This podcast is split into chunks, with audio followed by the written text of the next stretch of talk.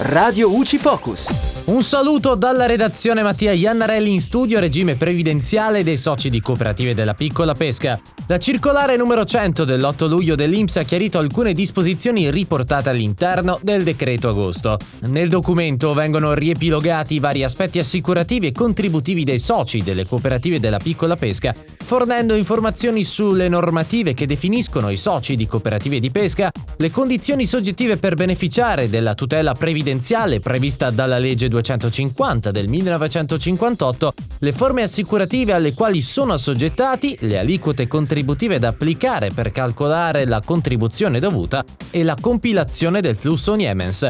E dalla redazione è tutto, al prossimo aggiornamento. Radio UCI. Informati e felici.